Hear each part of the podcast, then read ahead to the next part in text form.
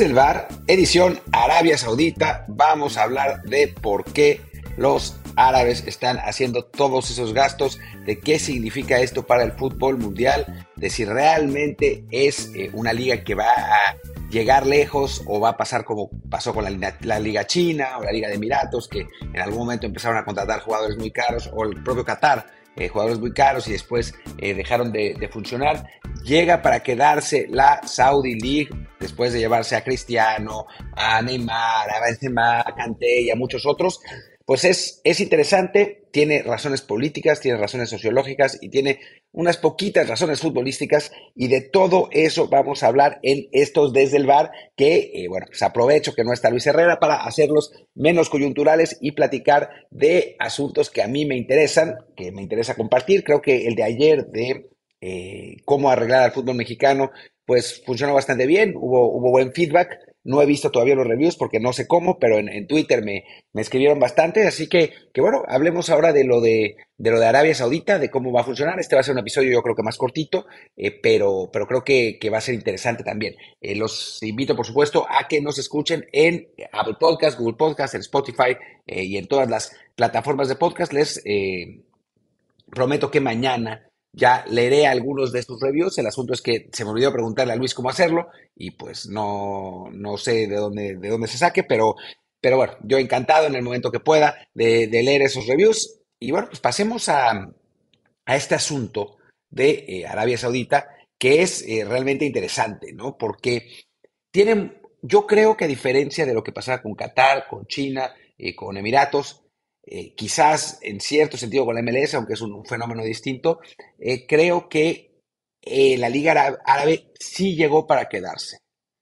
Llegó para quedarse de una manera medio rara. O sea, yo no creo que, Arabia Saudita, por lo menos, no, no creo que Arabia Saudita se convierta en el centro del fútbol mundial. O sea, yo no creo que, que vaya a cambiar el centro del fútbol mundial, que es Europa, y volverse un, digamos, un sistema multicéntrico con Europa, Estados Unidos y Arabia Saudita, eh, como, como tres polos donde vayan los mejores jugadores. Yo sigo pensando que eh, va, a ser, va a seguir siendo en Europa porque llevan una enorme ventaja competitiva. O sea, tienen eh, pues mucha mayor infraestructura. O sea, tanto Arabia como la MLS son ligas creadas de arriba hacia abajo. Es decir, se crean primero los equipos y después la infraestructura, mientras que en Europa ya está toda esa infraestructura. Y por infraestructura no me refiero, y esto que, quede claro, porque es, algo que, que, muchas veces se confunde, no me refiero a estadios modernos. Eso es nomás la punta del iceberg, ¿no? Infraestructura significa canchas de entrenamiento, métodos de entrenamiento, entrenadores capacitados, escuelas de directores técnicos, eh, fuerzas básicas eh, bien desarrolladas, instalaciones de fuerzas básicas, tecnología de punta, know-how de cómo hacer las cosas. Eso es infraestructura, no es hacer un estadio, que muchas veces me dicen, no, pero es que la MLS ya está, eh, es primer mundo infraestructura. Primero que nada, no, para empezar, pero segundo, eh, la infraestructura va mucho más atrás, mucho más, es mucho más profundo que solamente hacer un, estadio bonito, ¿no? Y en ese sentido Europa tiene mucha ventaja, además de que es de donde salen los mejores jugadores, o sea, sí, Argentina y Brasil, obviamente eh, Uruguay en menor medida eh, tienen eh, gran calidad, pero la mayor parte de los jugadores buenos alrededor del mundo salen de países europeos y no van a irse directamente a, Arabia Saudita, que además es un país con, con muy pocos habitantes y que no, no, no tiene capacidad por el momento de, generar. ¿no? Si el propio Qatar creó su academia Aspire hace, hace varios años con la idea de crear una gran generación para jugar el Mundial de 2022 y, competir y al final terminaron perdiendo fácil los tres primeros partidos. Así que, que bueno, no, no, no va por ahí la cosa, eh, no, no creo que eh, logre superar o que logre, eh, digamos, desbancar a Europa como el centro del fútbol mundial, ni muchísimo menos, ni tampoco lo va a hacer la MLS, por lo menos en el, en el cortísimo plazo, en buena medida. Y yo creo que vamos a hacer un episodio del MLS en estos eh, episodios explainers que estamos haciendo, pero creo que tampoco creo que la MLS lo consiga en buena medida porque no hay interés suficiente en Estados Unidos por el fútbol, pero, pero sí creo que Arabia tiene eh, la motivación suficiente como para convertirse en una alternativa viable para jugadores así, como lo que estamos viendo con Neymar, como quizás eh, suceda en el futuro más lejano con Mbappé, con eh, bueno, lo que vemos con Canté, lo que vemos con Benzema, eh, creo que, que, va a ser además una, un atractivo importante para jugadores musulmanes. eh, que, bueno, no se van a sentir en un entorno tan ajeno como si se sentiría un jugador proveniente de otra, cultura, ¿no? O sea, no veo a Haaland, por ejemplo, de Arabia Saudita, Eso sería, sería algo muy raro. Pero sí a Benzema, ¿no? Sí a Kanté, ¿no? Que son musulmanes practicantes. Em, entonces, creo que, que, bueno, eventualmente sí puede convertirse en una alternativa más o menos viable. ¿Por qué? Y hablemos del por qué, porque es, eh, pues, es fundamental para entender lo que está pasando un poco en el mundo del deporte, en el mundo en general. Y, bueno, es lo, que les voy a decir es una, cosa pues, que, no es, que no es la verdad maravillosa, pero es la realidad, ¿no? Y, es algo que, que, hay que ver. Y hay, que, hay que darse cuenta de qué, de qué se trata. Y para eso vamos a remontarnos, vamos a remontarnos a 2018. En, 2018 es asesinado el periodista Jamal Khashoggi, un periodista saudita, en eh, la embajada de Arabia Saudita en Turquía, en Estambul. Eh, digamos, es, eh, ¿cómo se dice? Presuntamente asesinado, aunque creo que ya está comprobado, pero utilizamos el, el, adverbio presuntamente para evitar problemas legales, pero es presuntamente asesinado el periodista Jamal Khashoggi en, eh, en la embajada árabe en Estambul, en Turquía. Este era un periodista muy crítico con el régimen wahhabí, es decir, el, el régimen, pues, eh, fundamentalista musulmán que tienen en Arabia Saudita, o por lo menos que tenían, siguen teniendo, pero que tenían más eh, hasta hace muy poco tiempo, ¿no? Un régimen en el que, eh, pues, hay muy pocos derechos humanos, en el que la pena de muerte sigue existiendo, en el que, bueno, sigue existiendo además creo que por, por por decapitación eh, y también eh, se puede, hay, distintas penas, eh, se, rige por la, por la ley musulmana más, más arcaica, más, más, estricta, castigos serios a quien robe, no se puede beber en, las calles, en, las calles ni en, locales, el, alcohol está estrictamente prohibido, salvo en algunos lugares muy específicos.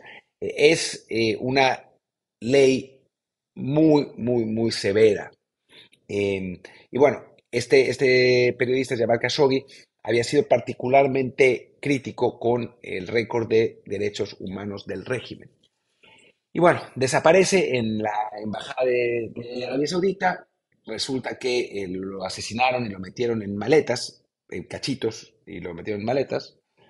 Y, y entonces cuando se da a conocer esto, la reputación, la imagen mundial del régimen saudí llega hasta su punto más bajo, ¿no? O sea, de por sí nunca había sido un, régimen muy popular, un país muy popular, pues en buena medida por esto y por qué, pues su riqueza proviene eh, simplemente del petróleo y bueno, pues en una cuestión de, de pues de medio ambiente no es, no es lo ideal, entonces pues la, imagen del régimen de Arabia Saudita está eh, hasta el fondo, ¿no? No, no, digamos que, no hay, hay pocas cosas que decir eh, correctas y, buenas del, régimen saudita. Al mismo tiempo, al mismo tiempo, empieza a eh, tomar relevancia, incluso eh, me parece que un poco antes, tengo, que checar exactamente la fecha.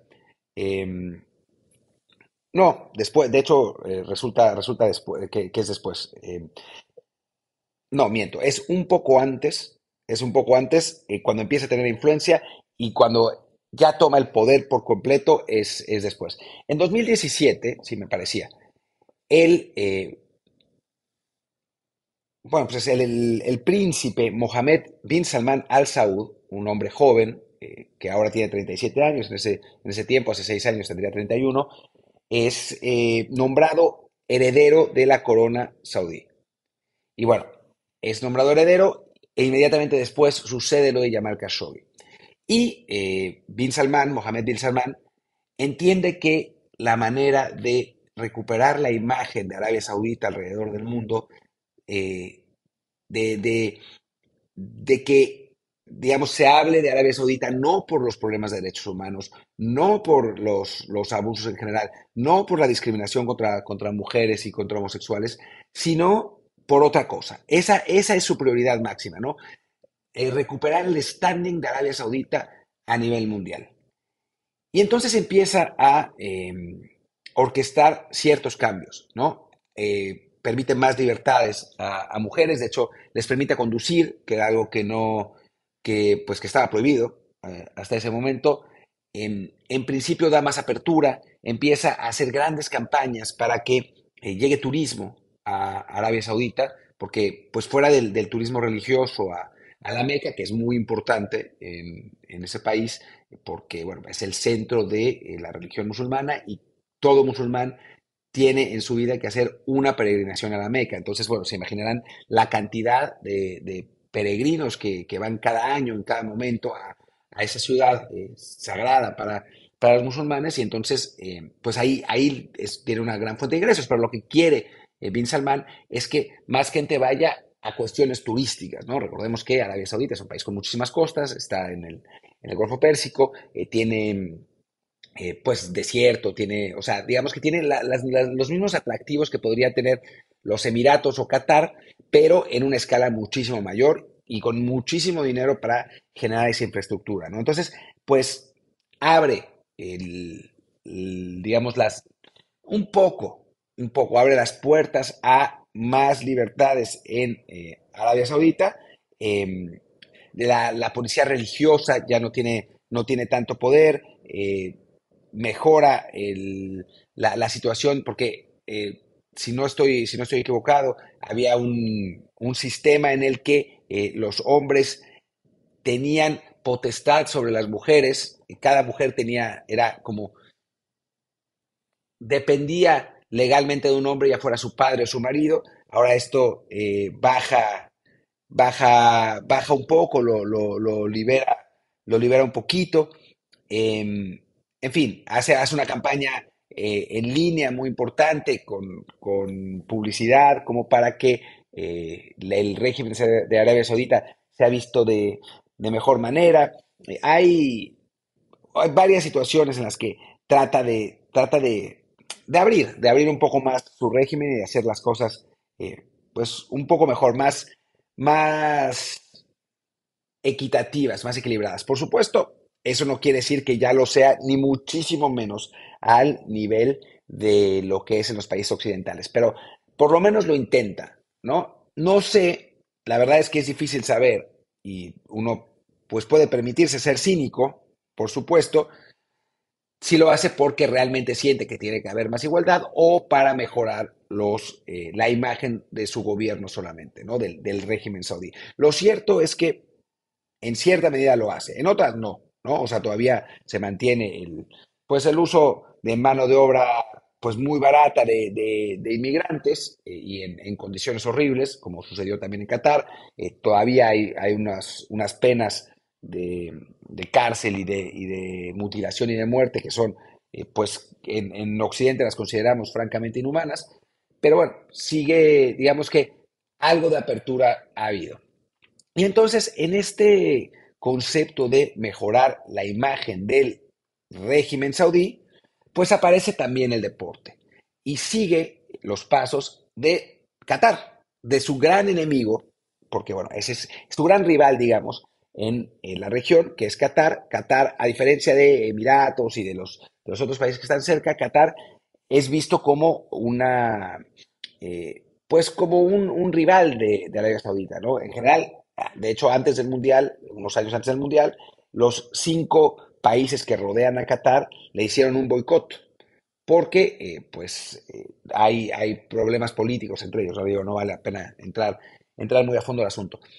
La cosa es que Qatar, para mejorar su imagen internacional y sobre todo, y esto es importante, porque Qatar siempre eh, vive, desde que es independiente en, tiempos modernos, vive en el terror de que Arabia Saudita lo invada, ¿no? Porque es un país muy pequeño, Arabia Saudita siempre ha tenido interés ahí y perfectamente podría, podría invadir. Entonces, la manera en que Qatar encontró un salvoconducto fue en buena medida por medio del deporte. Lo que entendió el, emir qatarí es que si se hacía relevante a nivel internacional, entonces iba a ser muy difícil para otros países invadirlo.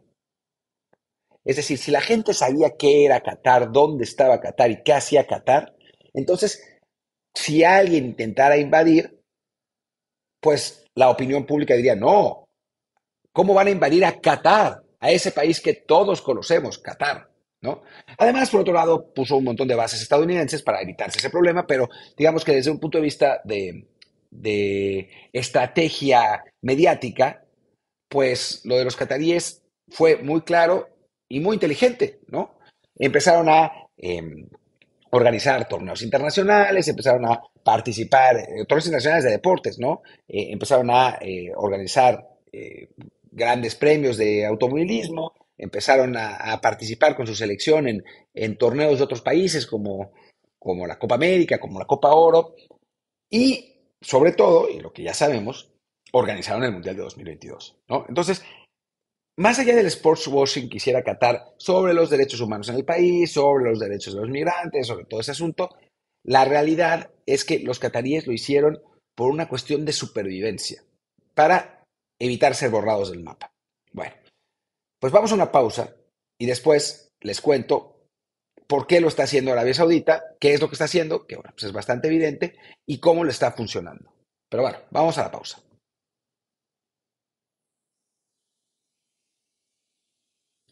Volvemos a la pausa y entonces eh, Arabia Saudita, eh, Mohammed bin Salman, toma la página de su gran rival de, eh, de Qatar para mejorar su imagen alrededor del mundo por medio del deporte. Y empieza a organizar 800 mil cosas y hacer 10 mil torneos internacionales y, y, asuntos. Tengo aquí abierto un poco el, el, el asunto, a ver si lo, si lo tengo por aquí. Bueno, no, no, encuentro el, link, a ver si puedo, si puedo encontrar, encontrarlo de nuevo. Como, como estaba, perdón por, por, esta pausa, pues que ya tenía abierto un link con, con los torneos que están. A ver, sí tengo, tengo algunas cosas. Ahí va, ya lo encontré, perdón. Los eh, árabes sauditas crearon un fondo de inversión pública para gastar en deportes. Y ese fondo ha metido 6 billones de dólares en la organización de eventos. Para empezar, la PGA, recordemos que eh, los árabes sauditas crearon un una serie equivalente a la PGA, donde se empezaron a llevar a punta de billetazos a los mejores jugadores del golf, lo que creó un cisma absoluto en, este deporte, eh, el, escándalo de pues, los, puristas, los fanáticos clásicos de los estadounidenses, por supuesto, porque bueno, pues era, era competencia y competencia a base de puro dinero, ¿no?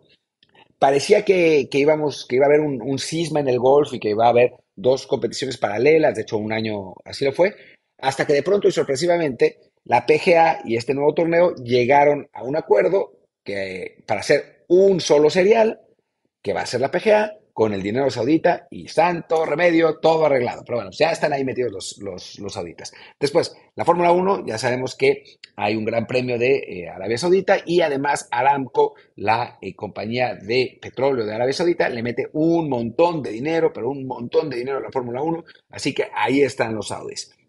Después, en la WWE también hay funciones en Arabia Saudita, lo mismo que en el boxeo. Si recordamos eh, que en, algo que tiene que ver con México, la pelea de donde em, el eh, boxeador mexicano, ay, se me olvida su nombre, eh, Ruiz, eh, ay Dios, ¿cómo es el problema de, de, estar ahí, de tener anotadas las cosas en, en, un lugar y después tratar de improvisar sobre eso? Andy Ruiz. Andy Ruiz. Si recordamos, Andy Ruiz peleó con Anthony Joshua, defendió su título con Anthony Joshua y lo perdió en Arabia Saudita. Y, aún y así ha habido más, eh, más, más peleas en esta idea de poner a Arabia como el centro de la organización de eventos deportivos. Quieren hacer, increíblemente, torneos de la WTA. El Jean King, la, presidenta de la WTA, ha hablado al respecto. Eh, es, es, es, digamos, pues polémico el asunto porque ya sabemos que pues, los, la, situación de las, de las mujeres en, Arabia Saudita pues no es, no es la mejor, como ya lo, ya lo expliqué. Sin ir más lejos, por ejemplo, las activistas mujeres Shalma El Shehab y Nurat bin Saed Al Katani recibieron eh, penas de prisión de 34 y 45 años por escribir eh, posts en redes sociales contra el régimen. Así que bueno, se han abierto, pero así mucho, mucho, ¿no? Y después está la joya de la corona que quiere hacer Arabia Saudita, que es lo mismo que hizo Qatar, que es organizar el Mundial de 2030. Para todo eso le han metido 6 billones de dólares. Pero además está lo que están intentando hacer con la Liga Saudita. Y la Liga Saudita, pues, tiene en este momento dinero ilimitado y la capacidad de llevarse a todos estos jugadores con salarios brutales, ¿no? O sea, los, los traspasos que hemos encontrado de, Arabia Saudita en estos, en estos en este último año son realmente lo que ha movido al mercado, ¿no? Entre la, entre la Premier y, y Arabia Saudita han sido los que los que han movido el fichaje, los, fichajes. Por ejemplo, yo tengo aquí la, la, lista que hicimos en, en, Football Transfers y ahí les va. Benzema, Kanté, Jota, bueno, Jota Peleteiro, Fabiño, Neymar, Koulibaly, el central, Neves, Milinkovic Savic, Bono, Malcolm, Mitrovic, Alex Teles, Sadio Mané, Seco Fofana, Marcelo Brozovic, el payaso Tenebrosovic, Laporte, Otavio, el portugués, Después, Eduard Mendy, el portero del Chelsea. Mares, Alanza Maximin, el, jugador francés. Firmino, Kessie, Roger Ibáñez, que bueno, no es tan importante. Y después, bueno, ha, habido también, se ha hablado de eh, Bernardo Silva, de, Saúl, de Zielinski, de Aubameyang, de Griezmann, de Salah, que ese yo creo que va a terminar ahí, hasta de Chucky Lozano se, se ha hablado.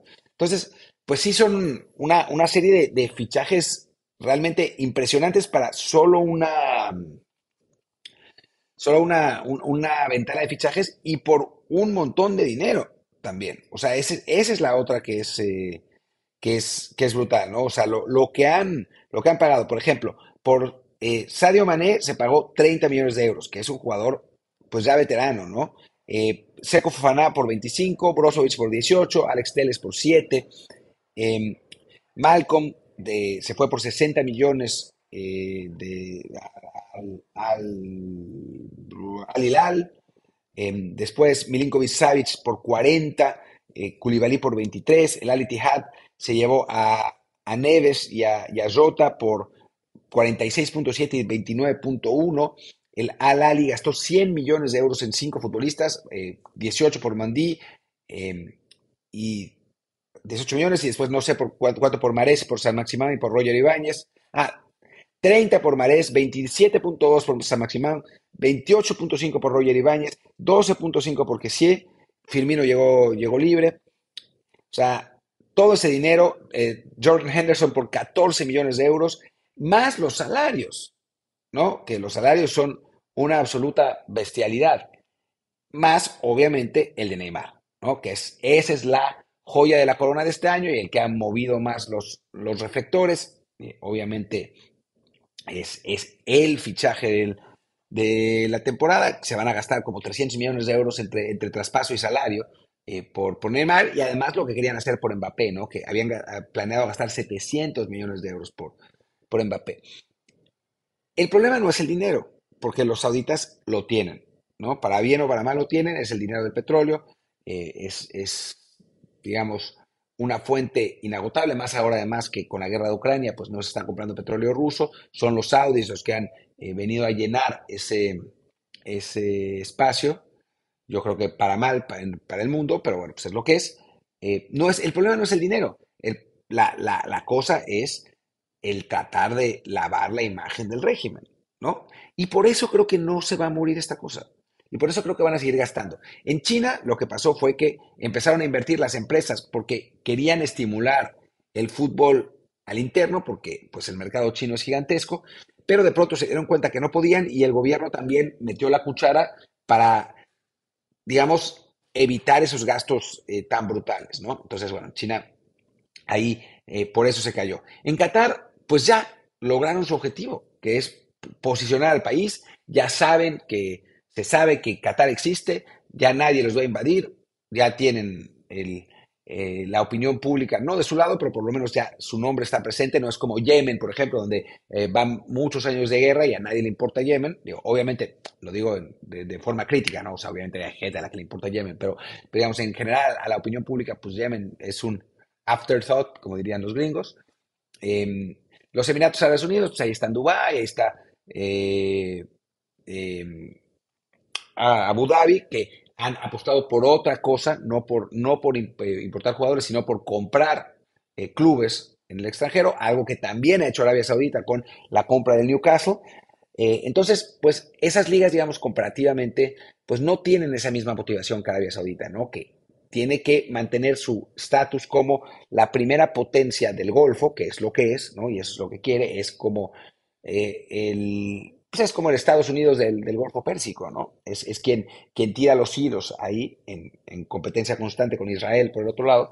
Eh, pero, y bueno, ese, es su principal objetivo y también el lavar la imagen del régimen, como lo he dicho un millón de veces en este, en este episodio. Y eso no va a acabar mañana, ni pasado, ni pronto, ¿no? O sea, su objetivo para, para eh, organizar el Mundial yo creo que no lo van a conseguir, por lo menos en 2030. Yo creo que se lo van a dar ya sea a la candidatura sudamericana o a la candidatura europea, porque queda demasiado cerca la, organización de Qatar en 2022. La candidatura europea es España y Portugal. Eh, creo que va a ir por ahí la cosa, pero sí, seguramente se lo darán en 2034, si es que todavía tenemos mundo en 2034 o los propios árabes no lo han calentado demasiado con todo el petróleo que exportan. Eh, si hay todavía mundo, entonces en 2034 el Mundial sí me lo imagino en Arabia Saudita. Y entonces es un plan de 10 años realmente, ¿no? Entonces no se va a morir la Liga, la Liga Saudí. Yo creo que más bien al contrario, que van a seguir invirtiendo en, jugadores, en equipos, eh, en sports washing. Ellos mismos han dicho que ya no quieren depender del petróleo, entonces que están buscando otras fuentes de ingreso, que eso es lo que hizo Dubái realmente, que se ha posicionado como, Dubái en realidad no tiene petróleo, pero los Emiratos, me refiero, han, han posicionado Dubái como eh, un centro de negocios y turístico lo mismo quieren hacer eh, Arabia Saudita con Riyadh y con Jeddah. Eh, y, bueno, han, han ido abriéndolo muy poco a poco y posicionándolo mucho. Y esa es la razón. Esa es la razón por la que estamos viendo todo esto Arabia Saudita. Es la razón por la que yo creo que van a seguir insistiendo. Algún mexicano terminará por ahí eventualmente. Ya lo hizo Jared Borghetti en algún momento. Eh, creo que, que, le van a seguir poniendo. Obviamente, pues el talento local no va a seguir, entonces van a ser ligas llenas de extranjeros. no, y no pueden llenarlas tanto, así que bueno, algunos locales va a haber entonces va, a haber cosas rarísimas, eh, partidos muy extraños con, con Neymar eh, cagándose de risa, eh, driblando siete jugadores sauditas, pero, pero sí vamos a ver más de la Liga Saudí. Si va a ser un éxito como espectáculo, yo la verdad es que lo dudo mucho. O sea, ¿quién va a ver la Liga Saudí? ¿No? O sea, por más que esté Neymar, no, vi, no la vimos cuando estaba Cristiano, a veces había highlights. Y es lo mismo que pienso del MLS con Messi digo que eso le, molesta mucho a los MLS fans, pero yo no creo que nadie vaya a ver la, la MLS, ¿no? O sea, ¿por qué el centro sigue en Europa? Para que cambie realmente la situación, tiene que haber un éxodo masivo de jugadores de verdad y un desarrollo de infraestructura. Puede pasar, lo veo complicado, pero no es imposible. Es más posible en Estados Unidos a medida que crezca el interés del fútbol, como lo comentaba en el episodio de ayer, falta, o sea, y sobre todo falta en el, por el interés del fútbol local, ¿no? O sea, he visto un montón de camisetas de Messi, del Inter Miami, un montón, ¿eh? No, no sé, yo creo que no de gringos, sino de extranjeros, sobre todo argentinos, pero lo que no he visto es un solo partido transmitido en televisión desde que estoy aquí en Estados Unidos. Y sí, un montón de NFL, un montón de NBA, un montón de, de, Major League, de, no, soccer, no, de, de Major League Baseball, y un montón también de Premier League, que es lo que se ve. Y no me he metido en barrios latinos, pero supongo que ahí está la Liga MX. Entonces, bueno, ese desarrollo del fútbol saudí y del fútbol estadounidense, pues lo vamos a ver pues, por el rabillo del ojo hasta que no pase algo, ¿no? Y es lo que decían, ¿qué liga emergente quieres ver más? ¿La, la Saudi League o la MLS? Preguntaba por ahí en Twitter. Ninguna. La realidad es que ninguna. Nadie va a ver ninguna. Son apuestas a más largo plazo con objetivos distintos y que muchas veces trascienden realmente lo deportivo. Pero bueno, en fin, ahí está, pues ese es el episodio de hoy. Muchas gracias por eh, acompañarme por aquí y pues nos vemos. Yo creo que mañana voy a descansar porque tengo otros paseos pendientes aquí en, aquí en Nueva York, pero volveré el jueves con, con más cosas. Y bueno, pues muchas gracias y nos vemos pronto. Yo soy Martín del Palacio, mi Twitter es arroba martín de ELP, el del podcast es desde dar pod, desde dar pod. Si quieren algún tema de, que hablemos en estos días, yo tengo estas dos semanas para, para, Miguelito solo, así que... Em, pues el tema que quieren que hablemos, díganmelo en Twitter, escríbanlo en, los reviews con cinco estrellas y pues ahí estamos platicando. Muchas gracias y nos vemos el jueves. Chao.